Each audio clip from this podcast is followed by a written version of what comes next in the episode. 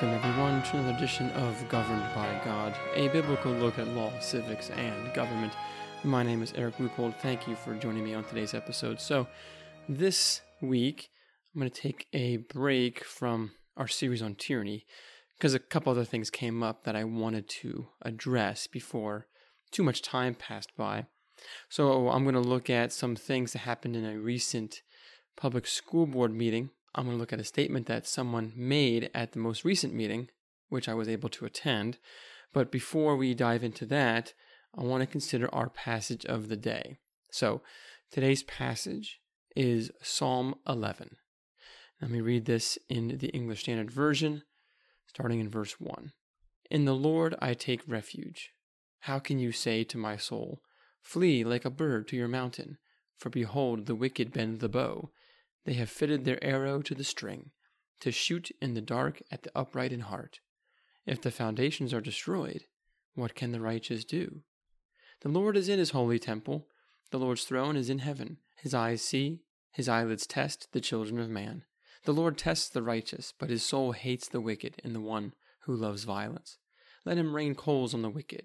Fire and sulfur and a scorching wind shall be the portion of their cup.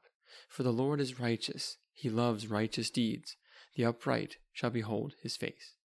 Okay, so in that psalm, it's a psalm of King David, and before he becomes king.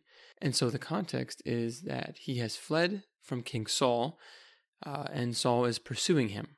So sending out soldiers to find David. He's being pursued by his enemies.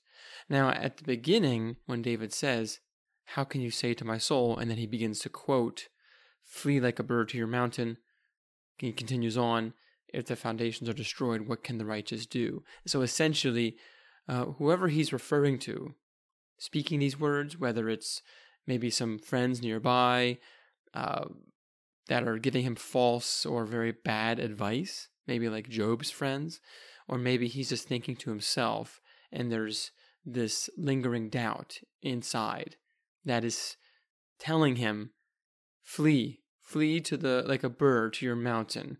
The wicked are too strong, right? They have fitted their arrow to the string. If the foundations are destroyed, what can the righteous do? So it seems whether he's talking to potential friends or whether he is just speaking about his own doubts, the point that he's bringing up is that these doubts, this bad advice, is suggesting that the enemy is too strong, they are too many, they are targeting the upright in heart. They're coming for God's people. And there's nothing that the righteous can do. It, it really is pointless to resist because the foundations are destroyed. Now, some commentators are in a slight disagreement on exactly what is being said with regard to the phrase, if the foundations are destroyed, what can the righteous do? Some argue that it could be translated, for the foundations will be destroyed. What has the righteous done? The idea being that the work of a righteous person means nothing, and whatever has been done is all for nothing and will be destroyed. The damage is too extensive, it can't be repaired. So, to David, get out while you can and don't expect to win. But there's also another possible uh, application to that phrase if the foundations are destroyed, what can the righteous do? And that could possibly be uh, a taunt to the righteous um, or a recognition that if the foundations are destroyed, then there is nothing that the righteous will be able to do. The foundations really matter. Um, without a strong foundation, the righteous will fall. And I think that both are actually true. Um, the enemy of the righteous, the enemies, in this case, of King David, or not yet King David, the anointed King David. Um, either way, it's a taunt, it's also a recognition of the truth that if the foundations are destroyed, then there really is not much else that can be done. And of course, the enemy says, well, it doesn't really matter the work that you have done it's all going to be destroyed. that we're going to defeat you. That's what the wicked would say. But the psalm doesn't end there because David turns to the Lord.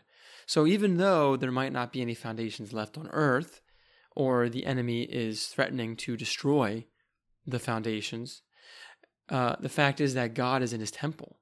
So that's the foundation that really matters. As soon as, as David even mentions, if the foundations are destroyed, his mind immediately moves on to God who is in his holy temple. So that's the only foundation that matters. It's built upon the rock of the Lord. If it's built upon God and his word, then it will stand the test of time. It will survive, and the wicked will not be able to overcome it. And David moves on to talk about how the Lord does test the righteous. He sees everything, nothing escapes his notice. And the wicked, those who love violence, will receive God's wrath. And so David is being tested here and he's facing a trial. How will he respond? Will he respond in despair and flee to the mountains like a bird because the wicked are so strong? Or is he going to trust in the Lord and let the Lord deal with the wicked in time, knowing that God will judge justly? Because the Lord is righteous and loves the righteous. And, and the psalm ends with a wonderful promise that those who are upright will look upon the Lord, and the Lord's face will shine upon them, similar to the priestly blessing that was given in uh, in the book of Leviticus. So, application uh, really for Christians today, if we begin to see the foundations of our society crumbling, um, the foundations of civilization eroding, well, we shouldn't despair. The enemy wants us to flee, and the enemy wants us to believe that the foundations are destroyed and that there's nothing left. But the thing is, is that if the foundations are in the Lord, if they're strong, then they will endure. Things that are on a weak foundation, like shifting sand, yes, they will fall. So no matter what happens, the fact remains is that the Lord is still in his holy temple. The Holy Spirit is still dwelling inside of us, and Christ is still on his throne. And he will bring justice and our job is to be faithful. Maybe that means building new foundations um, from the rubble of the ones that were weak or ungodly foundations, or just to trust that the things that are firm and are firmly established, they will endure, and not to worry about that. So that is our passage of the day. And now, uh, related to this concept of foundations, I want to speak about the recent public school board meeting that I attended on January 10th. Now, this school board meeting is for the Central Bucks School District, um, in which I live. So I had spoken first back in November and pointed out that there was no neutrality, and I had responded to uh, one of the uh, liberal board members who said there is no such thing as neutrality because the topic that's being brought up in these most recent school board meetings is Policy 321, which is a policy. Uh, if you haven't listened into the previous uh, podcast on the state of the schools here in this district, that policy tries to make everything neutral. So there's no rainbow flag and no BLM flag and no Antifa flags, um, Trump flags, no flags at all except for the American flag and the Pennsylvania state flag, I believe, are allowed in the school or displayed in the school. And teachers have to remain neutral in the subject matter that they're covering in class. They can't promote their own political, religious, uh, philosophical views on things. Now, it's a fine policy as far as it goes, but I actually agreed with with the liberal board member who said there's no such thing as neutrality. Everyone brings a worldview perspective uh, into the classroom, and uh, there are foundations. Essentially, she's pointing out that there's always a foundation for science, for knowledge, for mathematics, and that is why even the concept of 2 plus 2 equals 4 is challenged by a very radical, postmodern kind of theory, very critical theory. So, anyways, I had made that statement of there being no neutrality in November, and then in December, a woman spoke. I did not speak, I did not go to that meeting and she referred to what I had said in November. She didn't mention my name, but she pointed out that our founding fathers were deists, they were not Christian, and that our country was secular and built upon secularism. So I felt compelled to come to the meeting in January and speak about that issue. And so I didn't so much talk about Policy 321 as I talked about the history of our nation. So she had specifically mentioned uh, Washington, Jefferson, and Madison as all being deists. And then she referenced documents such as the Treaty of Tripoli, which was a treaty between us and the Barbary pirates in the 1790s and early 1800s. And then uh, James Madison's Remonstrance, basically a document he wrote about religious liberty. Uh, she used all of that to demonstrate secularism as the foundation of our nation. But in my statement, I simply pointed out that the Treaty of Tripoli, and by the way, there were multiple treaties of Tripoli, um, the very first one does contain a statement that explicitly says uh, that the federal government is not founded upon Christianity in any sense, which is a very strange statement, and you kind of wonder who put that in there, and if it was put in there to kind of appease the Muslims, uh, to make it very clear that there doesn't need to be conflict between us and them. But regardless, shortly after that treaty was signed, it was broken by the Barbary pirates. And so we had to make another treaty. And about nine years later, in 1805, the second Treaty of Tripoli was made. And there's a another one after that. I don't think it's called the Treaty of Tripoli, but it's the same verbiage as the first treaty, except they explicitly remove the statement saying that our country is not founded upon Christianity. So that is now gone in the 1805 Treaty of Tripoli, probably by the request of the Senate, and maybe because of some of the pushback that had happened after the first Treaty of Tripoli was published. So there's there's that minor point. And then in the remonstrance, if you read that, and I encourage you read James Madison's remonstrance concerning uh, religious liberty, um, he actually talks about liberty of conscience and that people are to give God what is owed to him. And everyone has the right and the responsibility to do that. So you can't mandate that one person worships a certain way or believes a certain thing about God. But he's clearly referring to the Christian God, not Buddhism or the millions of Hindu gods or uh, the Muslim God or anything like that. Um, so there's that. And then I mentioned George Washington. And interestingly, uh, I would encourage you to read an address that George Washington gave to the Delaware Native Americans. He says this He says, You do well to wish to learn our arts and ways of life, and above all, the religion of Jesus Christ. These will make you a greater and happier people than you are. Congress will do everything they can to assist you in this wise intention. So that's a pretty bold statement where George Washington is basically telling the Delaware Indians you need to do this. This is actually going to be better for you if you follow after the religion of Jesus Christ.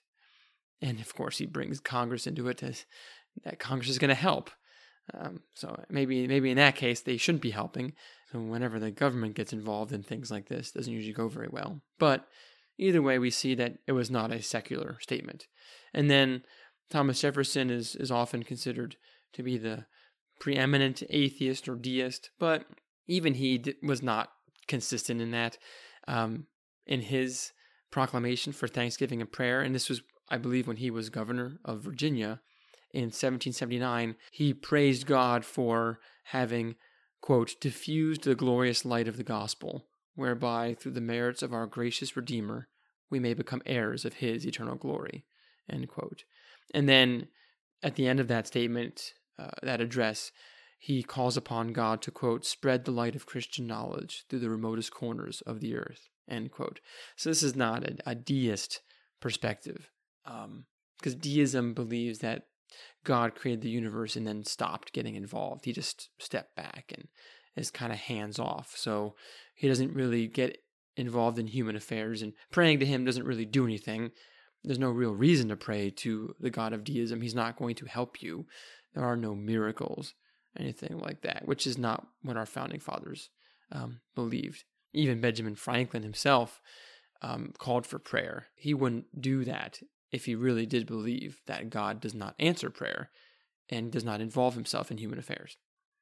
And then the last thing I stated was about our state capital here in Pennsylvania, which I had just recently visited uh, on a field trip for my uh, daughter's school.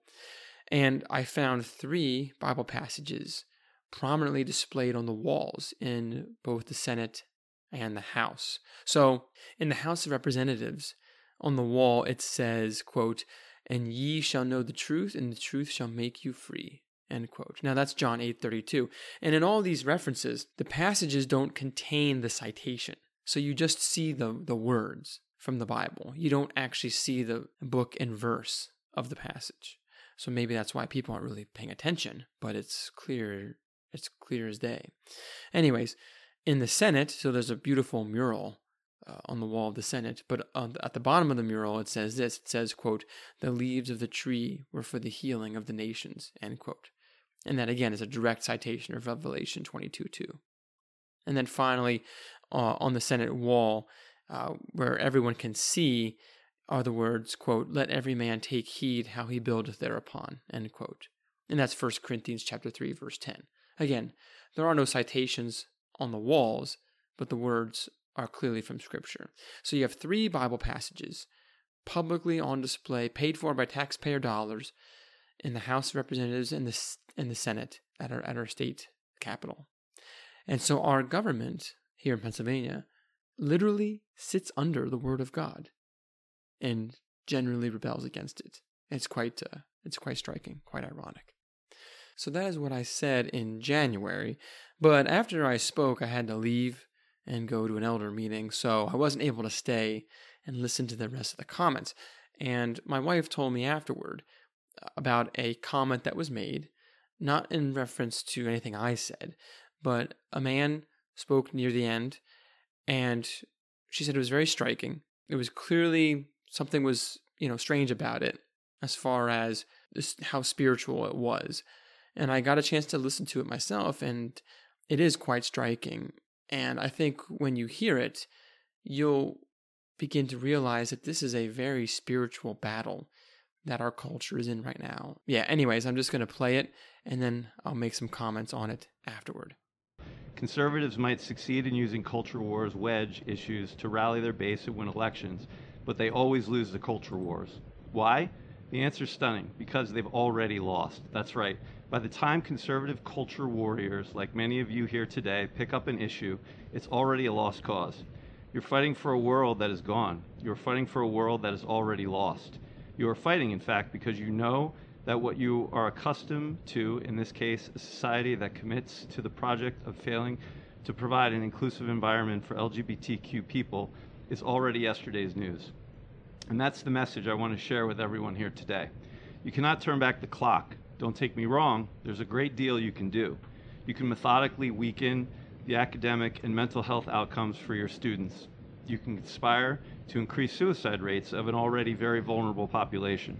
You can even conspire, as you apparently wish to, to dismantle the faith Americans hold in public education and turn school board meetings into an embarrassing circus.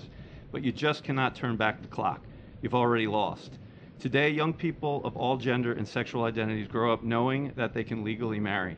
Today, young people can flip on any streaming device of their choice and find affirming, joy centered television featuring gay characters.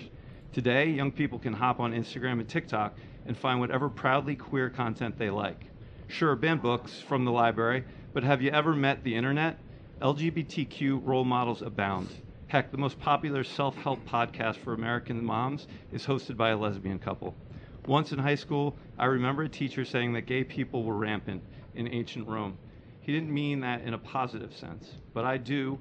Wonderful, successful gay people are rampant today in government, in music, in sports, in Hollywood, in law, in business, in education, in literally every sector you can imagine. Rainbow flags might not be in your classrooms after tonight, but they are just about everywhere else. And no business or institution of higher education wants to recruit people who melt into pretty little snowflake puddles when they see a rainbow flag. They want people who can cooperate and succeed in affirming diverse environments. To those here prepared to support Policy 321, even if you win tonight, you've already lost the war. The world moved on from your bigoted fear of gay kids many years ago. This tonight is the last gasp of a sad lost cause. I'm almost done. To the young people here today, no doubt it'll be sad to go to a school where the administration has conspired to make you feel unwanted, but you are wanted, and a rainbow flag isn't the only way to know whether a teacher is kind and inclusive or bigoted and hateful. It's pretty easy to sniff that kind of thing out. We're all pros at that. Stick together, celebrate one another, let this battle strengthen you. Build affirming communities for yourself with good friends and wise mentors, and rest in knowing that you've already won. A better world awaits, and so does another school board election. So, just uh, think for a second about some of the things that, that he said. Uh, quite frankly, if I were trying to figure out, if I was playing devil's advocate and wanted to say what I think the devil would say, I would probably say those words. What he just said. Not saying that he himself is the devil, but in a sense, kind of like when Jesus told Peter, Get behind me, Satan. You don't know what you're talking about. You're speaking about the things of man, not the things of God. I think that what that man just said, the ideas, the words behind it, are of Satan. And let's just kind of break that down and show that show why that is the case. Well, first of all, he argues what you're fighting for is gone. There are no foundations anymore. You can do nothing. You can't turn back the clock. You've already lost. And the LGBT community is everywhere. They're they're all over the place. They're in every um, area of life, right? And that they need to build affirming communities, kind of like a church, right? And that they're very optimistic. He says, You've already won the war. You've already won. The battle's already over. Now, think about how that is a complete 180 or opposite false gospel to what the true gospel is. So, as Christians, we argue Christ won on the cross. He defeated the devil and threw down the principalities and powers, and all authority on heaven and earth has been given to him, and he sits and reigns at the right hand of the Father. So we believe that Jesus already won the war, and we are building a church community where we strengthen one another, we stick together, and these difficulties that we face strengthen us, kind of like a refining furnace or refining fire. And our job is to go out into the community, to be involved in every area of life, and to make disciples of all nations. And what this man just said is a false gospel that advocates for a false church with a false God. Um, it is, simply put, of the devil. It is exactly what the devil would say. There are no foundations. What can the righteous do? You could do nothing. And you have lost and you will lose, no matter what happens. And what Jesus did, that doesn't matter. That can't change anything. So when we think about the words that this man spoke publicly to a school board here in Bucks County, we have to recognize that this is a spiritual battle. It's a battle of the minds and of the words and of the heart. And the enemy is offering a false gospel and trying to create a false church. The false gospel is the good news of sexual liberation that you can do whatever you want. You can be whoever you want. Um, you can live however you want. It's being set free from the bondage of God's laws. So Christ sets us free from the bondage of sin. But the devil wants us to be free from the bondage of God's laws. And that's no different than what was presented to Adam and Eve in the garden. If you eat of the fruit, you will be like God, knowing good and evil.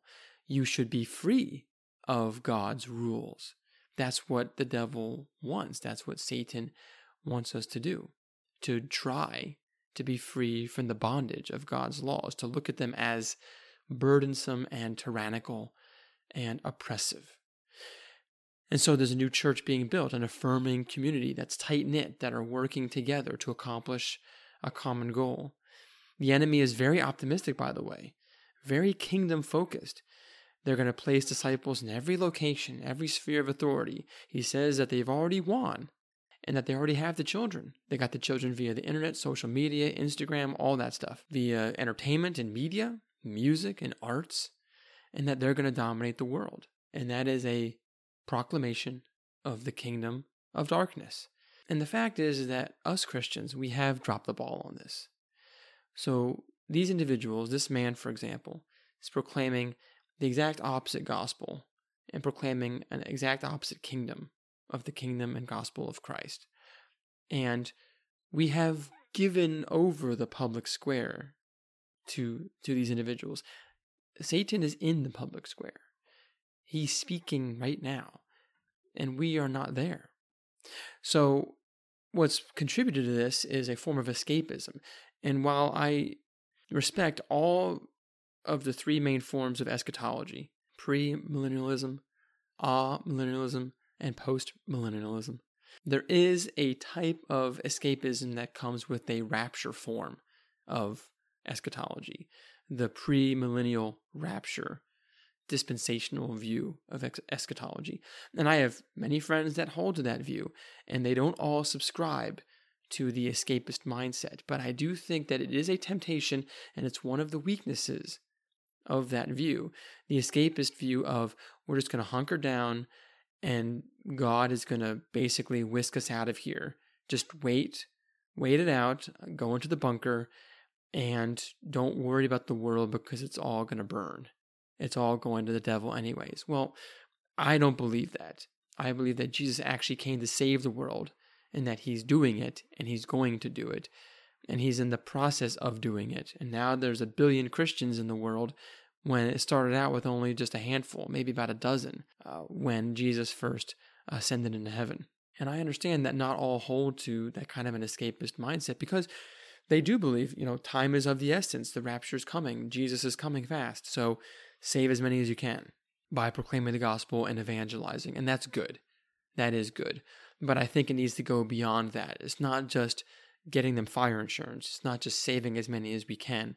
It's also proclaiming the kingdom, which already is here and is established and is growing, but it's not yet fully consummated and fully completed, right? So we need to engage because the enemy believes also that his kingdom has already won and is already here and is already growing. But the fact is, is that the cross of Christ says that that's not true. It's the gates of hell that won't prevail against the church. The church is on the offense. Gates are a defensive structure. The church is not on the defense. The church is and needs to be on the offense. We need to be optimistic that the gospel is the power unto salvation. And maybe um, we are going to go through a period of darkness, um, even worsening darkness here in the United States. But that is not the case throughout the whole world right now. And maybe in time there'll be another great awakening where great repentance and revival will take place, just like it has in the past in previous nations and previous empires. You know, it's interesting that the person brought up that there used to be many gay people in the Roman Empire, and there used to be many pedophiles as well. But that changed. Why did it change? Because of the gospel, because Christianity spread and essentially upended everything. So, um, yes, there's going to be a struggle, but we will advance. And the greater the advance, by the way, the harder the enemy fights. And maybe that's why the enemy's fighting so hard. Remember, when the Allies invaded uh, Normandy, and essentially the war was over at that time, although there was much more fighting to be done. But the enemy fought much harder the closer we got to Germany. So even though the enemy's losing and the enemy's fighting very, very hard, we need to remain optimistic and trust in the power of the gospel and the spread of Christ's kingdom. He did not lie to us when he sent us out to make disciples of all nations. So I just found it very interesting what that man said, because what he said is honestly what I think Satan would say in the public square. He wants the kids. He says he has the kids. And our job as Christians and Christian parents is to not let him have the kids. Um, so, anyways, that is what I wanted to share with you today.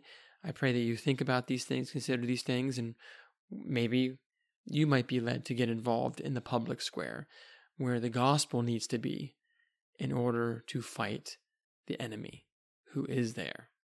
Satan is there and he is active and he does not want us to be there.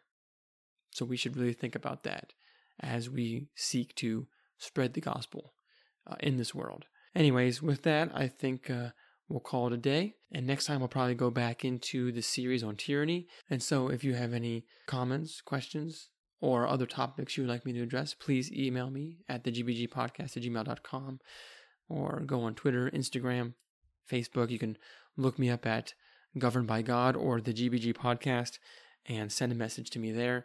Please share this show with a friend. I want to get this out to more and more people so that we can be encouraged to engage in this spiritual warfare that we are engaged in, whether we like it or not. Uh, so, with that, thank you for tuning in, and until next time, take care and God bless.